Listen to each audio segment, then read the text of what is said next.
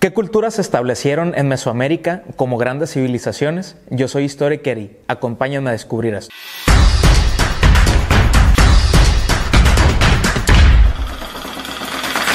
El México prehispánico se divide en periodos en tres grandes etapas, en el preclásico, en clásico y en el posclásico. En la etapa preclásica se van a desarrollar o se van a sentar las primeras bases para que las grandes culturas o las grandes civilizaciones se establezcan tal y como nosotros las conocemos en la actualidad con grandes extensiones territoriales, con centros ceremoniales, con plataformas para llevar a cabo actividades públicas. Se desarrollan dos, dos, culturas que son la Olmeca en el sureste mexicano y para el área de Oaxaca los zapotecas.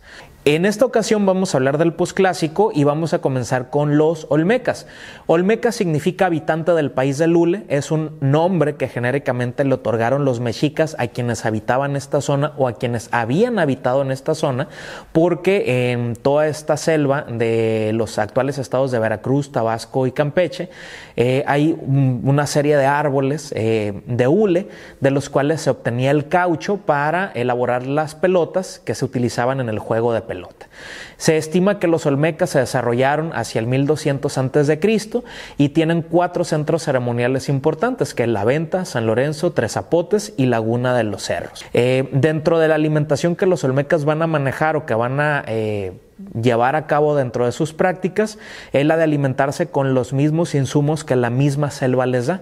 Entonces van a aprovechar tanto especies animales como especies vegetales. Entre la alimentación, ellos su dieta la van a basar en peces, en mariscos que provenían del mar y para el tema de la selva, ellos van a comer monos, tlacuaches, jabalíes, iguanas, faisanes, guajolotes y venados. Todos los proveía pues básicamente el mismo contexto natural.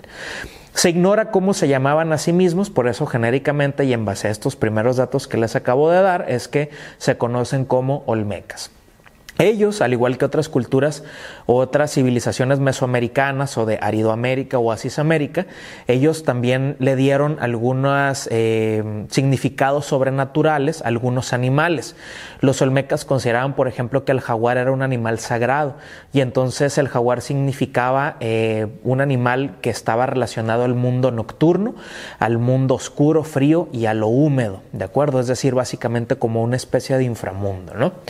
Los olmecas son importantes en términos arquitectónicos porque van a ser ellos los que van a crear los principios de construcción ceremonial, es decir, las grandes plazas con construcciones semipiramidales o basamentos piramidales, es decir, una especie como de construcciones elevadas donde se podían colocar los sacerdotes o la clase gobernante para estar sobre la demás población y que pudieran ser vistos y escuchados con mayor facilidad.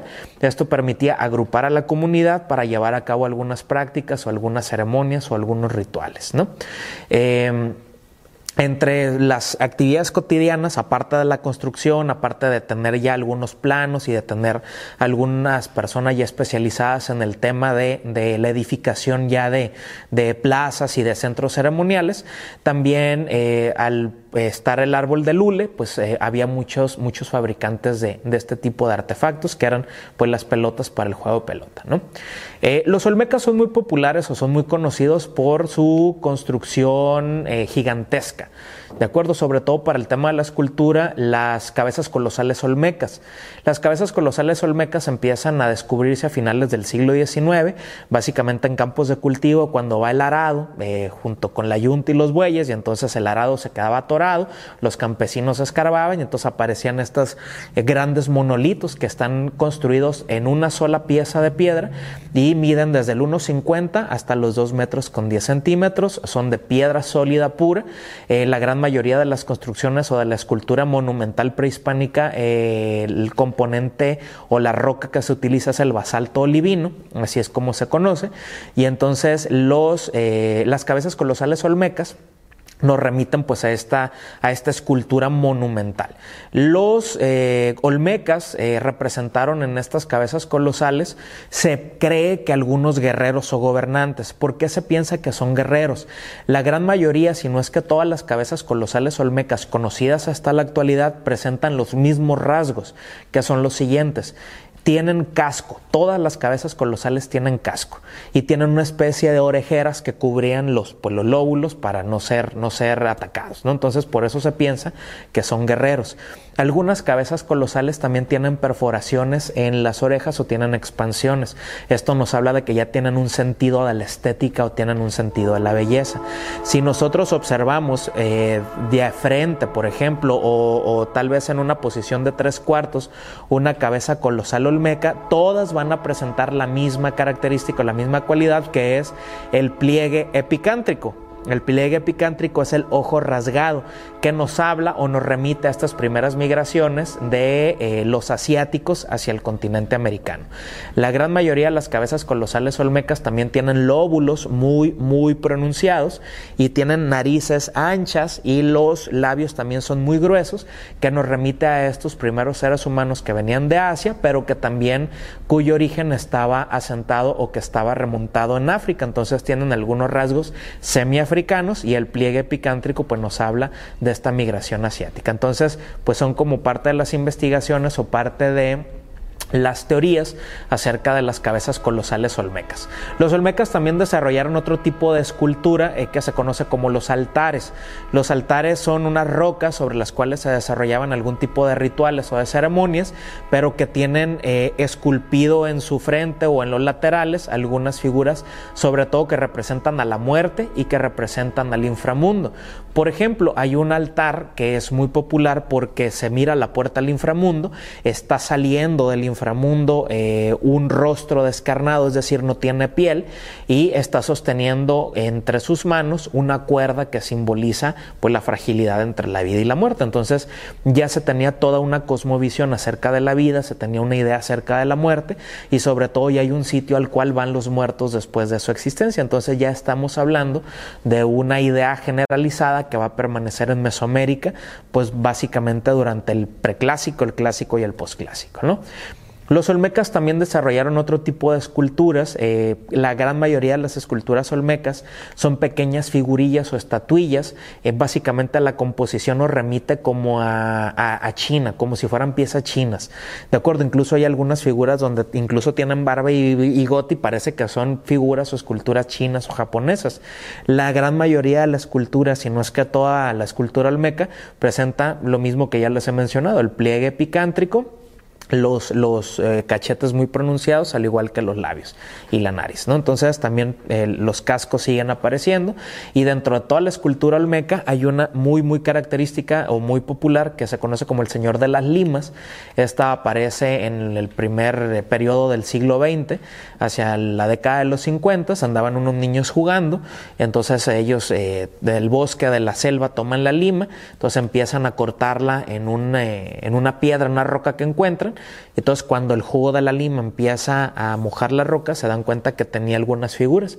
Entonces, cuando ellos escarban, sacan al Señor de las Limas, que es una estatuilla relativamente pequeña, pero es muy importante en simbolismo porque es una estatuilla, es una escultura pequeña que está sosteniendo, es un padre que sostiene a su hijo muerto y el hijo muerto tiene en su expresión facial el rostro de la muerte, de acuerdo justamente de un jaguar que pues representa a este mundo frío, húmedo y básicamente el inframundo, ¿no? Entonces, en términos generales, ellos son los olmecas. Se piensa que ellos fueron la base para eh, que todas las demás culturas o las civilizaciones de Mesoamérica se desarrollaran. Entonces, va a haber una migración muy intensa, por ejemplo, de los olmecas hacia otras zonas, hacia con los mayas, hacia con los teotihuacanos, hacia otras zonas del sureste de México, hacia el occidente también. Y entonces, por eso se piensa que la gran mayoría de pueblos mesoamericanos tienen los mismos rasgos iniciales o comparten las mismas características porque tienen la misma base. ¿no? Dentro del, preclásico hay otra civilización que se establece en el actual estado de Oaxaca.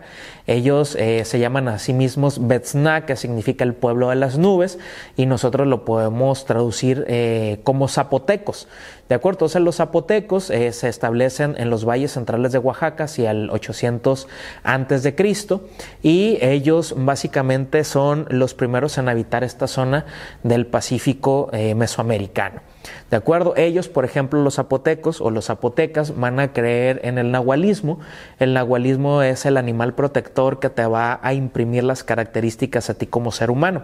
Entonces, los zapotecas, por ejemplo, cuando nacía un niño, el día del nacimiento, los padres colocaban en toda la choza eh, eh, rasgos de ceniza, rastros de ceniza en todo el piso, y entonces muy temprano al día siguiente, ya cuando amanecía, se levantaban y miraban qué huella de qué animal estaba impregnada en la ceniza al interior de la choza. Entonces, ese iba a ser el nahual o iba a ser el animal que iba a proteger y que iba a otorgarle eh, ciertas cualidades a esa persona. Podía ser la valentía, podía ser eh, la fuerza, podía ser tal vez el desinterés, podía ser tal vez eh, la energía para desarrollar algún tipo de actividad. Entonces ese es el nahualismo y determinaba la personalidad, ¿no?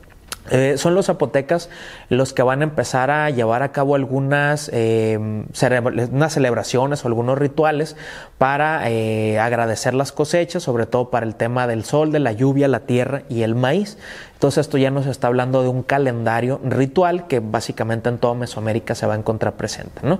Entonces dentro de las postales que nos, nos presenta Monte Albán, Monte Albán es una gran explanada que tiene basamentos piramidales, que tiene construcciones piramidales también. Eh, es, un, es un gran sitio donde incluso se encuentra un juego de pelota. El juego de pelota va a estar presente básicamente en gran, en gran parte del México antiguo y entonces nos habla también de una sociedad que está organizada, que está estratificada y que tiene tiempo para el ocio, para jugar y para divertirse, ¿no?